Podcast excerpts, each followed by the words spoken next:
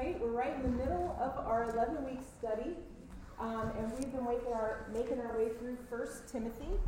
I'm going to borrow an analogy from my own pastor, and I'd like us to imagine together that we're hiking up a mountain. We're on a hike. I'm not usually given over to any kind of exercise that would involve hiking, but maybe you are. In any case, we can all imagine just how hard, what kind of hard work is involved in hiking up a mountain. Okay? In our study, we've been climbing to the top of the mountain. The difficult ascent um, has caused us to work hard in some of these passages as it's taken us through some details of what the church should look like, right? This is Paul's letter to Timothy of what the church should look like. And we've studied so far four qualities that God has given to us in His Word that should be reflected in the church. So the church should be a place of sound doctrine. Right? Timothy was to confront false teachers and teach the truth. We have an absence of truth in our culture today, and the church really needs to be a place where that void is filled. We need to be careful not to go off into error. And the church is to be a place of grace. We saw in the end of chapter 1, Paul gave his own testimony of how he'd, re- he'd been shown grace and received mercy, even though he was the worst of sinners. We each come broken and sinful, and the church should be a place where we find grace and forgiveness. Salvation is by grace alone, through faith alone, in Christ alone. And the church should be a place of prayer. We saw in chapter 2 that Paul gave instructions on how the church is to pray in general for all kinds of people in all kinds of places. And we need to see this in our churches as well. And finally, um, the church is to be a place where there is godly leadership, godly elders and deacons, which would be part of the laity. Paul had laid out the leadership qualities that Timothy is to look for and those who will lead the church. And we need to realign ourselves with these godly characteristics. Also, being aware that these Christ like characteristics, these qualities, should be reflected in our own lives as well. So, this has been our uphill climb to the top of our mountain. And our hard and sometimes tedious work will pay off when we crest over the top of the mountain today and see the view before us. We're going to be reminded in this section why we are climbing the mountain otherwise known as Bible study. As we reach the summit today, we're going to see the substance of this epistle, and we're going to see why Timothy is writing this letter, or Paul is writing this letter to Timothy. Let's um, pause now and ask God to um, lead us today. Father, we do come to you in quietness and submission to humble ourselves before your word.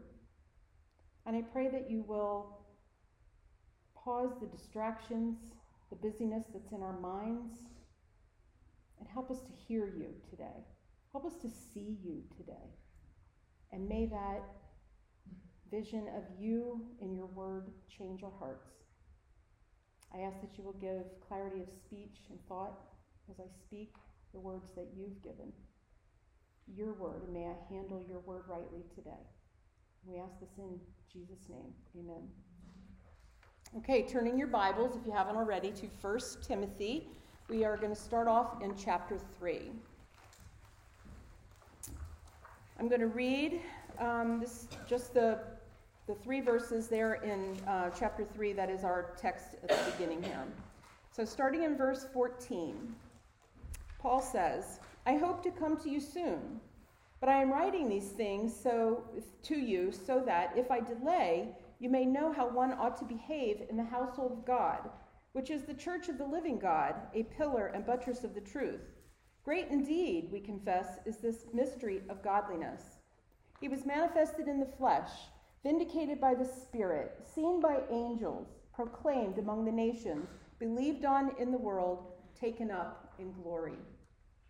Okay, so Paul says, I hope to come to you soon. Right? Up until now, Paul has been addressing these matters vital to the ministry at Ephesus, but he's going to turn here and he's going to speak directly to Timothy himself. And he's longing to come back to Ephesus. Remember in Acts chapter 20, Paul had told the men there as he before he left them that he that none of them would see his face again. They, they might not ever see him again. And they were sorrowful over that. But here Paul lets Timothy know, know that he's planning to come. And so I'm sure that gave Timothy uh, something to be excited about. He's, he would see his dear friend and mentor, who was like a father to him, again, face to face. But in the meantime, there were these critical matters that needed to be addressed. And Paul is concerned that he might be delayed. So he writes to Timothy, sending the letter ahead of himself. He wants Timothy to have these instructions in hand before his arrival. And why might Paul be delayed? Uh, a few weeks ago, we talked about the hardships that Paul endured things like imprisonments, shipwrecks, right? That would delay him. And though he plans to visit uh, Ephesus, travel there, he is well aware that his plans might be altered. So he writes to Timothy. And in verse t- 15, he says, So that if I delay, you may know how one ought to behave in the household of God. Your version might say how people ought to conduct themselves. In the original language, the word people does not appear. And the word one, how one ought to behave, is actually singular which tells us that Paul is addressing Timothy here.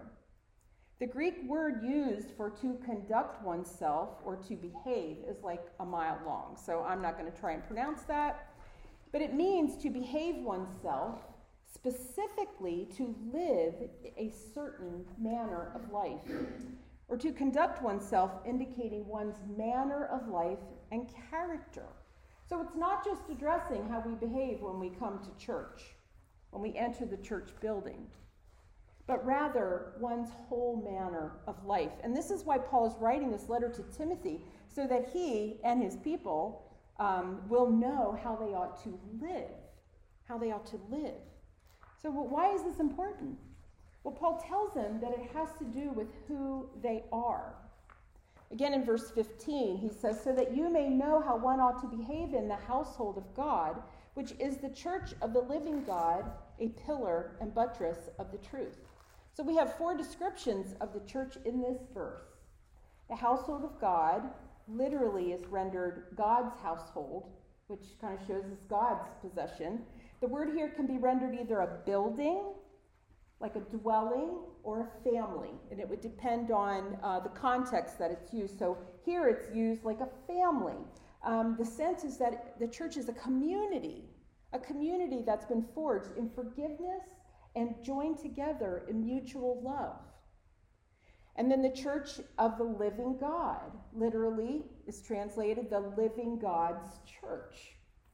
This is the Greek word ekklesia, from which we get our English word ecclesiology, which refers to the doctrine of the church.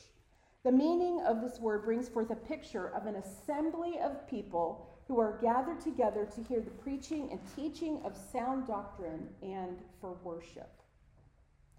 Now, pillar. A pillar. We know what a pillar is. It's a column, right, that supports like the roof of a building. Uh, in Ephesus, remember the temple of Artemis was there? That building was one of the seven wonders of the ancient world, and it had more than 127 pillars that went around the buildings. Very beautiful building. Um, so, a pillar, a column supporting the weight of the roof, is used to show the local church's responsibility to support sound doctrine by its teaching and by its practice. In other words, the church is to hold up the truth, and that will be a beautiful thing. Buttress, how's that for a word? A support or a stay. So a buttress, like if you have a wall, a buttress would come along like at an angle to the wall. Somehow, you can look on Google to see pictures of it, but it, the, part, the point is to support it, to keep it from falling over. It's going to hold it up. Um, so, along with the pillar, the church is to hold up the truth and to keep it secure.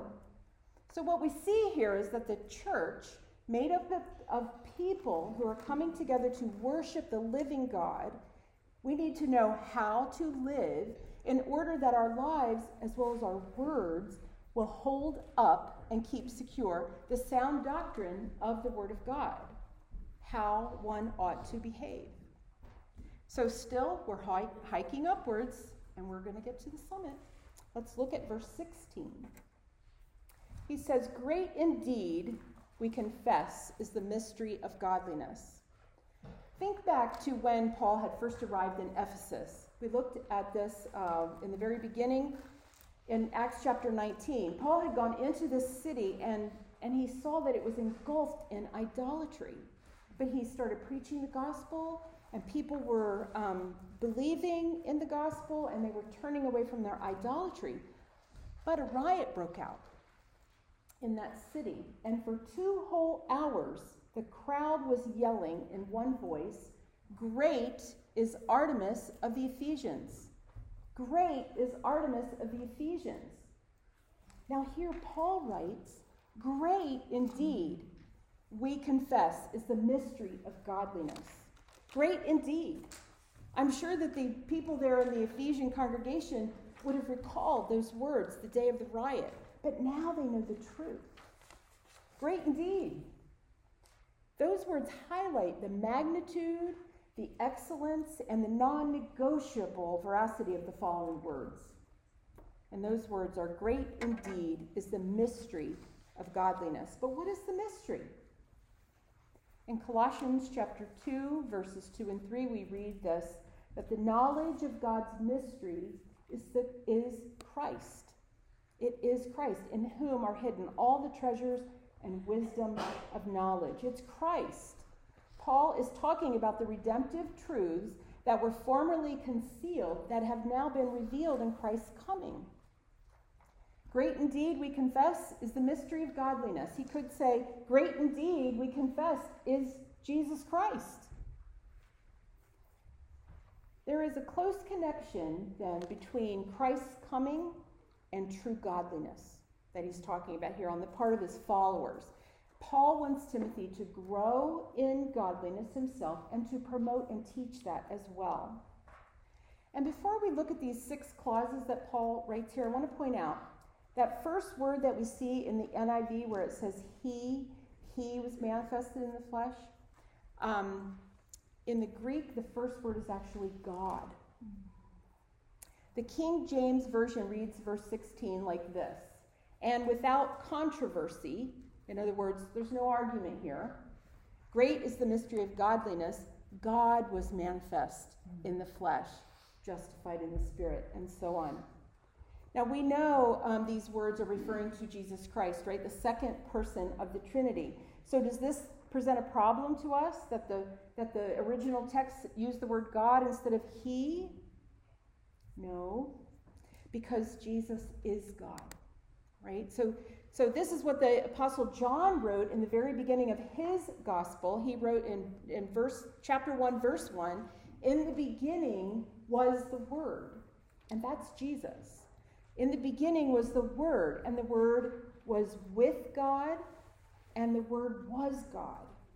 So this leans into the doctrine of the Trinity, which is this that there is one God who exists eternally in three persons. This is a foundational distinction between Christianity and all other religion. So while there is one God, the work of redemption was carried out by the second person of the Trinity, Christ Jesus. So now let's look at these six clauses that Paul writes here, and these are all truths about Christ Jesus. He was manifested in the flesh. So this means he was revealed in the flesh or appeared in the flesh. This is referring to the incarnation. Jesus Christ was made incarnate, which means to give bodily form and substance to. Now, here's a quote by a man named Gregory of Nazianzus. I know you know who he is, right? He was a fourth century theologian. He had made a significant impact on the shape of Trinitarian theology. He said this The self existent comes into being, the uncreate is created, that which cannot be contained is contained. That which cannot be contained is create, contained. The uncreated one took on the form of the create, created.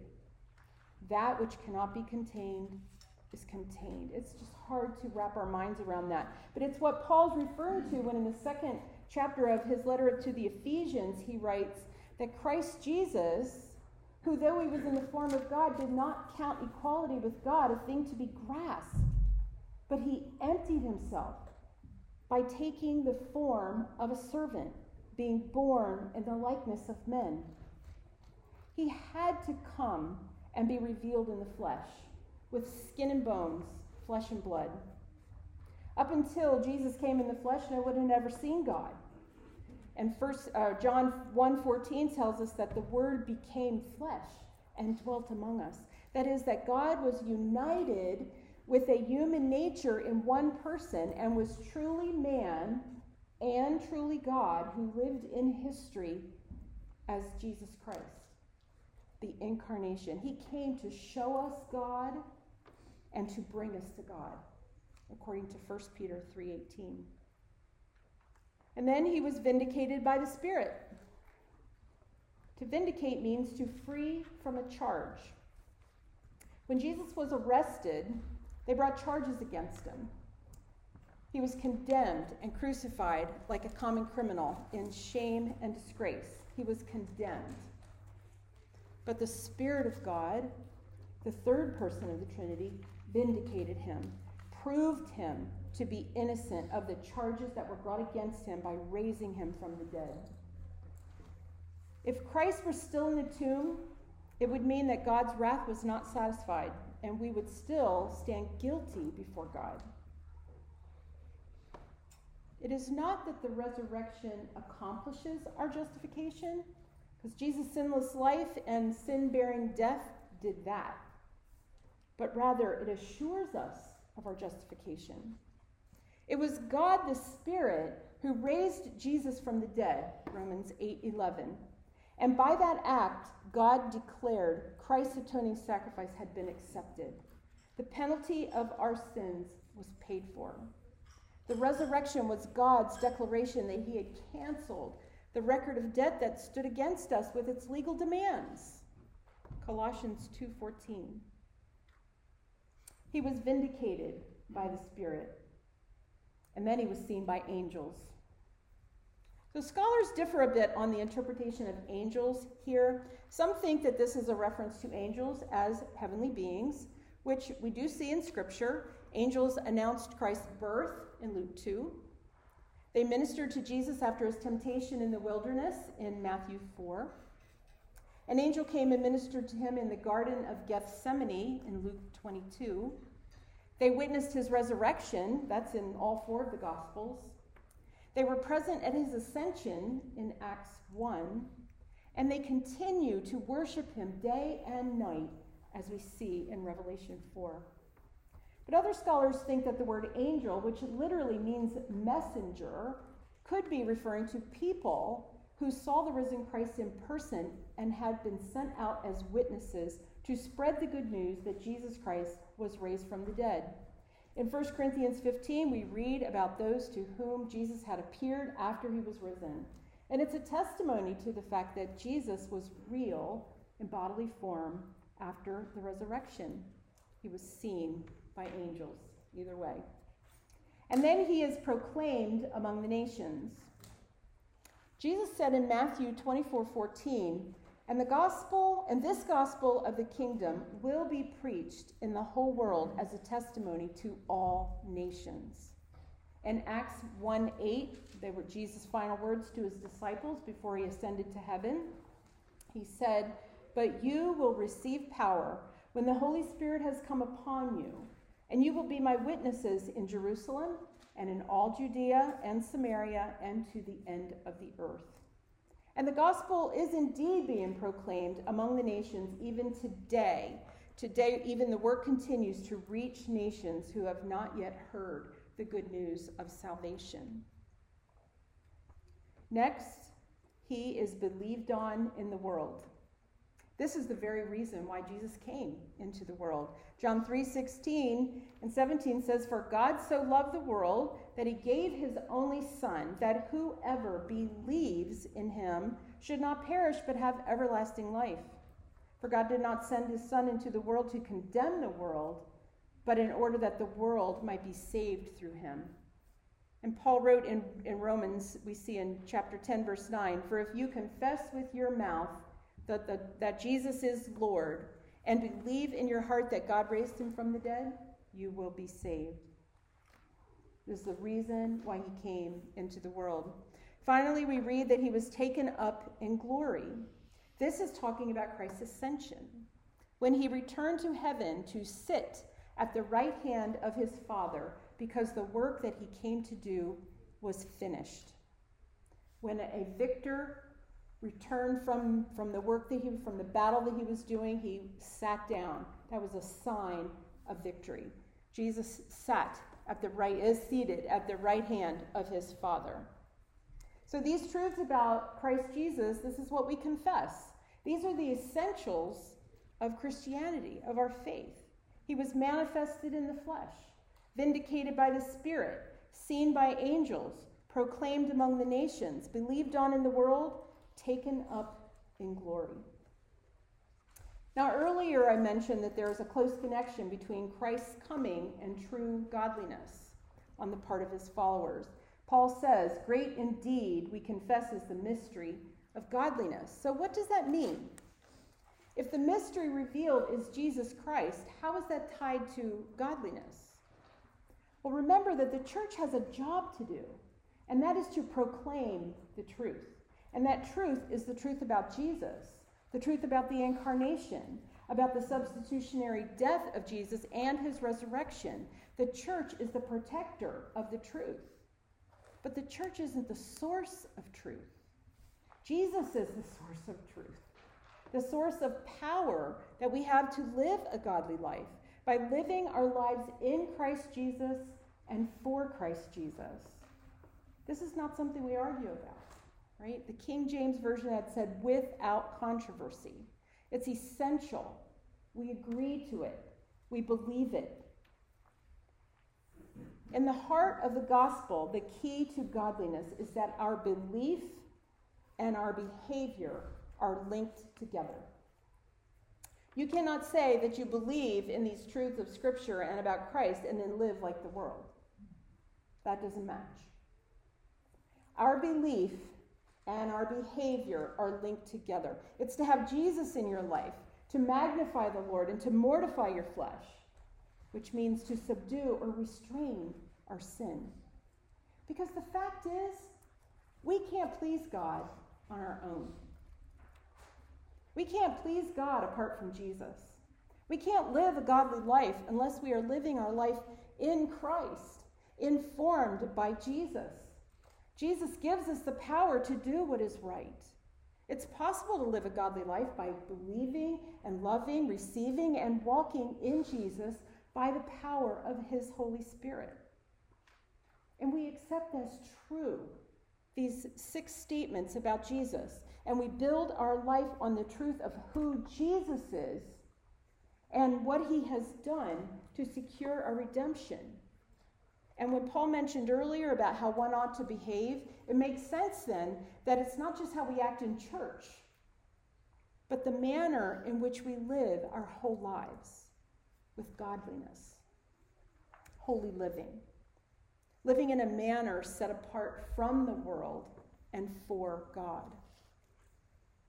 According to the Bible, God became a man and lived a perfect life so that he could die for our sins and destroy the work of the devil and defeat death for us. Jesus did that so that sin wouldn't have the final word in our lives, so that he could give life, eternal life. And this is the truth of the gospel. And this is the summit of the top of our mountain. This is the view of Christ and his work on our behalf. And, and this is why we're hiking up this side of the mountain so we can get to the top and see the truth of Christ in all its glory. And it's beautiful. It's beautiful. But we can't stay on the top of the mountain. Anytime. Anyone who hikes knows that once you reach the top and you view and you are amazed by what you see and it fills your heart, but you got to come back down. And so down we will go. We've been at the top. We had a glimpse of the glory of God and the person and work of Christ and now we'll return down to the bottom where the rubber meets the road. Let's pick up in chapter 4, starting in verse 1. Now, the Spirit expressly says that in latter, in later times some will depart from the faith by devoting themselves to deceitful spirits and teachings of demons, through the insincerity of liars whose consciences are seared, who forbid marriage and require abstinence from foods that God created to be received with thanksgiving by those who believe and know the truth. For everything created by God is good, and nothing is to be rejected if it is received with thanksgiving, for it is made holy by the word of God and prayer. So, Paul is saying here that the Holy Spirit makes this point unequivocally clear. The events that he is about to describe in this verse are definite, and they're certainly going to come to pass. In other words, the Spirit speaks in no uncertain terms. And what does he say? Some will depart from the truth, from the faith. Some later time, some will depart from the faith. Just to comment on that later time, the Greek word that's used here is translated later or latter or coming after.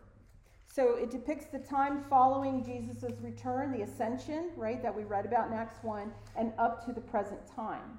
So some scholars think Paul is specifically speaking about the last days. Others just think he's talking about what Timothy is very soon going to be facing in his ministry at Ephesus. But either way, it's still a warning. And we today, we are certainly in a much later time than when Paul wrote this letter, right? So it's a warning uh, for us as well. In Acts chapter 20, before Paul left the church at Ephesus, you remember that he warned them about what would be coming, that fierce wolves were going to come in to draw people away from the flock.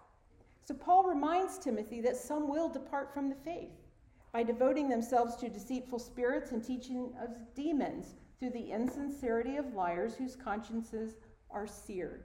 Some will depart from the faith. Not all, but some. And that's important for Timothy to hear because he needs to remember that the teaching of sound doctrine will be what keeps those who hold the faith to the truth and be aligned with, with what the Word of God says. He needs to remember that. It's important. But some will depart from the faith from the faith is referring to the essentials of Christianity. In other words, those six clauses that Paul had just finished talking about. Those essential truths about Jesus Christ. And we're going to have a little Greek lesson. The Greek word depart is the Greek word aphistemi. Aphistemi, it literally means to stand off, to desert, withdraw from, to fall away, become faithless, to shun or flee from. That's pretty specific. It means to reject or separate oneself from. Depart. There are four Greek words in the New Testament that are used when talking about this departing from the truth. There is the Greek word apostate. I knew I would do this. Apostasia. It means a falling away a defection. Our English word apostasy, you can hear it in that. Second Thessalonians 2 1 through 3 uses this word. In the King James, it reads this um, For that day shall not come except there come a falling away first. The ESV uses the word the rebellion, they're falling away. And then we have a Greek word, scandalizo, that you can hear the English word scandalize there. It means to put a stumbling block or an impediment in the way upon which another may trip or fall.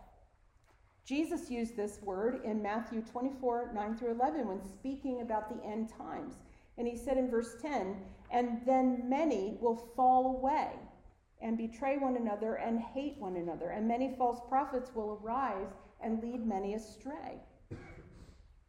And then we have the Greek word apostrepho, and that means to turn oneself away, to turn back, to return, to desert. You go like going back to where you came from. The origin of our English word apostrophe comes from this. It's interesting because it actually means the act of turning away, right? Before it was used in a grammatical sense, right, an apostrophe, it was a rhetorical term that was used to describe that a, a moment that a speaker would like turn away from their audience. Apostrophe. So when they're departing from the faith, they're turning away. You can see them going back to where they came from. 2 Timothy 4 3 and 4 uses this word For the time is coming when people will not endure sound teaching, but having itching ears, they will accumulate for themselves teachers to suit their own passions and will turn away from listening to the truth and wander off into myths. And then we have the word in our Greek text today, aphistemi, literally means to desert. Four different Greek words that speak to a departure, warnings in all of the New Testament about turning away from the faith. And, and the message is this as we get closer to the return of Christ, make sure that you are standing firm in your faith. Make sure. Don't be deceived by false doctrine or new doctrine or cultural shifts that influence your thinking or your behavior. Stand firm. Hold fast. Hold true to Jesus. Know your Bible. Know your Bible. So some will depart from the faith. What does it say? By devoting themselves to deceitful spirits and teachings of demons, through the insincerity of liars whose consciences are seared. Many belief systems that we are even familiar with today are inspired by these spirits, deceitful spirits. Mormonism. Joseph Smith, who founded this movement, claims that he was visited by the angel Moroni. And you know, Mormons do not believe in the Trinity or the inerrancy of Scripture.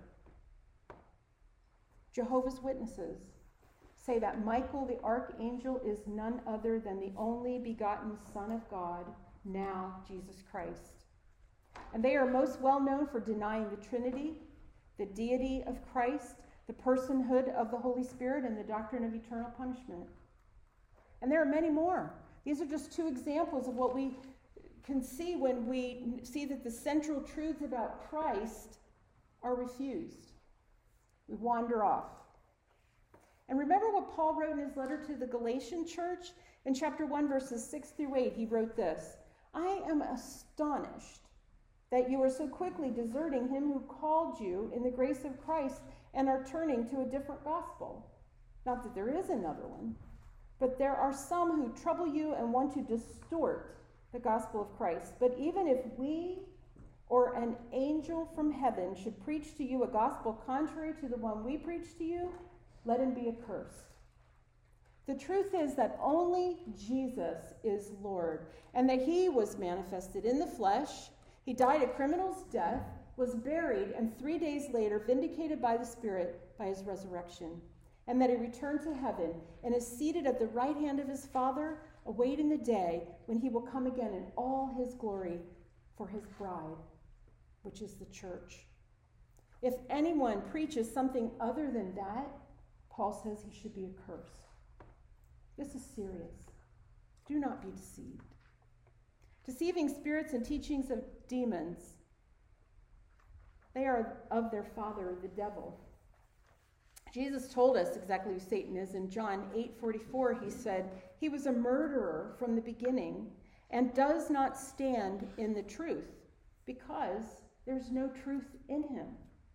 When he lies, he speaks out of his own character, for he is a liar and the father of lies." Ladies, from the mouth of Jesus himself, we learn that Satan and his minions are liars. They are out to destroy us. They are out to deceive us. They are out to turn us away from the truth. And in verse 2, he continues through the insincerity of liars whose consciences are seared. The insincerity of liars, the other translations use the word hypocrisy.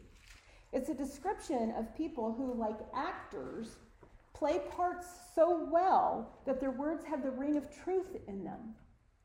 Timothy has a difficult task ahead of him. False doctrine is insidious, it sneaks in. We have a serious task ahead of us as well. We have to cling to the truth, hold fast to sound doctrine. Seared consciences. Let's define conscience. The Greek word literally means a knowing with or co knowledge. Vine's dictionary says it's a co knowledge of oneself and God together. It's a self awareness with God always in the equation. Not a self awareness and the world in the equation, self awareness and God in the equation. He gave us that conscience. And the Bible speaks quite a bit about conscience. We have good conscience, 1 Timothy 1 5 and 19. We have a clear conscience, 1 Timothy 3 9. A weak conscience, 1 Corinthians 8, verses 10 and 12. A guilty conscience, Hebrews 10 22. Corrupted conscience, Titus 1 15. And seared conscience here in our passage. And some translations talk about this searing as with a hot iron. It's a burning, branding. When flesh gets burned or seared, the nerve endings die, and there's no more feeling left, right? No sensation. So a seared conscience is one that has been burned or branded till there's no more feeling in it. It's a desensitization. And it comes from continually ignoring the Spirit's promptings or convictions that He brings us. And these were the false teachers who were going around trying to incite people to abandon the faith and lead them off into various teachings. So let's look at what they were teaching. Verse 3 says, Who forbid marriage and require abstinence from foods that God created to be received with thanksgiving by those who believe and know the truth. So essentially, they were inference, inferencing that it would be more spiritual if you didn't marry. Or you would be more sanctified if you didn't eat certain foods. Abstaining from food that God created as good will not make us righteous in His sight. Purposefully avoiding marriage, which God Himself instituted in the Garden of Eden, will not make you a better Christian or give you a better standing before God. Hebrews 13 4 says marriage should be honored by all and this doesn't mean that you have to be married in order to be doing the will of God. But, but some were going around teaching that these guidelines or these laws that they needed to be obeyed for justification and sanctification purposes. And they were leading people astray. They were getting sucked in. These two categories, food and marriage, are not meant to be exhaustive. And we could probably think of many more examples in our cultural context today that people cling to because they think that they will gain God's approval by doing so. Romans chapter 14 is a whole chapter devoted to the matter of whether to eat or whether to not eat. In verse 17, Paul wrote this For the kingdom of God is not a matter of eating and drinking. It's not. But of righteousness and peace and joy in the Holy Spirit. So there was a belief that self denial was a way to be justified before God. People thought that if they severely restricted food intake or comfort or relationships with others, that they would be more holy. And that they would set a standard and taught that everyone should live like that. And we see this in our world today. Listen to Colossians 2 20 through 23. Paul is writing to the church there at Colossae. Verse 20 says, If with Christ you died to the elemental, elemental spirits of the world, so we've died to the world, right? Why, as if you were still alive in the world, do you submit to its regulations? Do not handle, do not taste, do not touch, according to human precepts and teachings. These have indeed an appearance of wisdom in promoting self made religion and asceticism and severity to the body, but they are of no value in stopping the indulgence of the flesh. People believe that if they could just stop the desires of their flesh, that this would justify them in the sight of God. And you know people that believe this yet today. But what is the truth? We cannot bring anything to God except our sin. That's all. That's all we have our sin. And our righteous deeds, our own good works, Isaiah 64 6 tells us that they're filthy in the sight of God. So things that we view as good, God sees as filthy. We can bring him nothing. Salvation is a work of God alone. We can't do anything to earn it. Only the blood of Jesus secures the favor of God. So, these things that God created, the food that He made, marriage that He instituted, Paul says that these things that God created are good. But that's not a blanket statement for how we live today, right?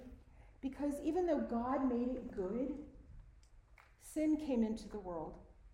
And sin has corrupted the things that God has made. Man has defiled the things that God has made. And we need to be discerning. Discerning. All things that God created to be received with thanksgiving by those who believe and know the truth. The antidote for false doctrine is true doctrine, sound doctrine. Everything created by God is good. Nothing is to be rejected if it is received with thanksgiving, for it is made holy by the word of God and prayer. It kind of makes us think of Genesis 1:31, right? Where God saw everything that he had made and behold it was very good. The principle that Paul is expounding here is that a relationship with God sanctifies participation in the created order that things that were given by God. And of course, the relationship comes through faith in Christ Jesus. Salvation is by Christ, not by abstaining from foods or marriage or whatever else you can think of. We need to be careful not to allow what the Bible forbids and not to forbid what the Bible allows. That relationship with God, it's going to be characterized in our lives by thankfulness, by being in the Word of God, and by prayer. And these are regular activities that are seen in the life of a true believer. So, how do we tie all this together? How do we tie it together? The Bible tells us that as believers in Jesus Christ, we are his bride. We are the church of the living God, the living God's church. We are part of God's household, God's family. That's who we are. Redeemed by the blood of Christ our Savior. The Bible then tells us how we are to live because of who we are. It does not say that we have to behave or live a certain way in order to gain God's favor, in order to be justified by His grace. No. Only the blood of Jesus does that. Rather, we ought to behave or live in a manner worthy of our calling. Listen to 2 Thessalonians 1, verses 10 through 12. In the context, verse 7 says, When the Lord Jesus is revealed from heaven with his mighty angels. So it's the second coming. When he comes on that day to be glorified in his saints and to be marveled at among all who have believed. To this end, we always pray for you that our God will make you worthy of his calling and may fulfill every resolve for good and every work of faith by his power, so that the name of our Lord Jesus Christ may be glorified in you and you in him, according to the grace of our God and Lord Jesus Christ. Do you see there? This is a work of God. We even see God's purpose here that the name of Jesus may be glorified in you and you in him? Are you in him? That is of first importance. If you don't know Christ Jesus as your Savior and as your Lord, that is where you start. That is where you start. If He is drawing you to Himself, come. You come to Him in submissiveness and humbleness, and you confess your sin, and you receive from Him this free gift of forgiveness, redemption, and eternal life. That is where we start. And then we depend on Him. We trust in Him to do that work of making us worthy of our calling.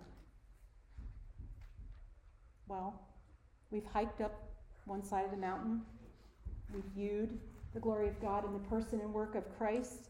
And while we keep that mountaintop experience in our hearts and in our minds, we have to start the trek back down the mountain. And we have to be careful to watch our step. I hear that coming down a mountain, hear because I don't do it. the coming down the mountain is hard too, right? You're going faster, you could trip. We have to be careful, watch our step. Be careful to avoid false doctrine and cling to what is good. The enemy is out to dis- derail us, to deceive us if possible. His work is going to continue. We live and move and have our being because of what God, through Christ, in the power of the Spirit, has accomplished for our redemption. Cling to what is good. Hold fast to your faith. Know what your Bible says and believe every word. Let's pray.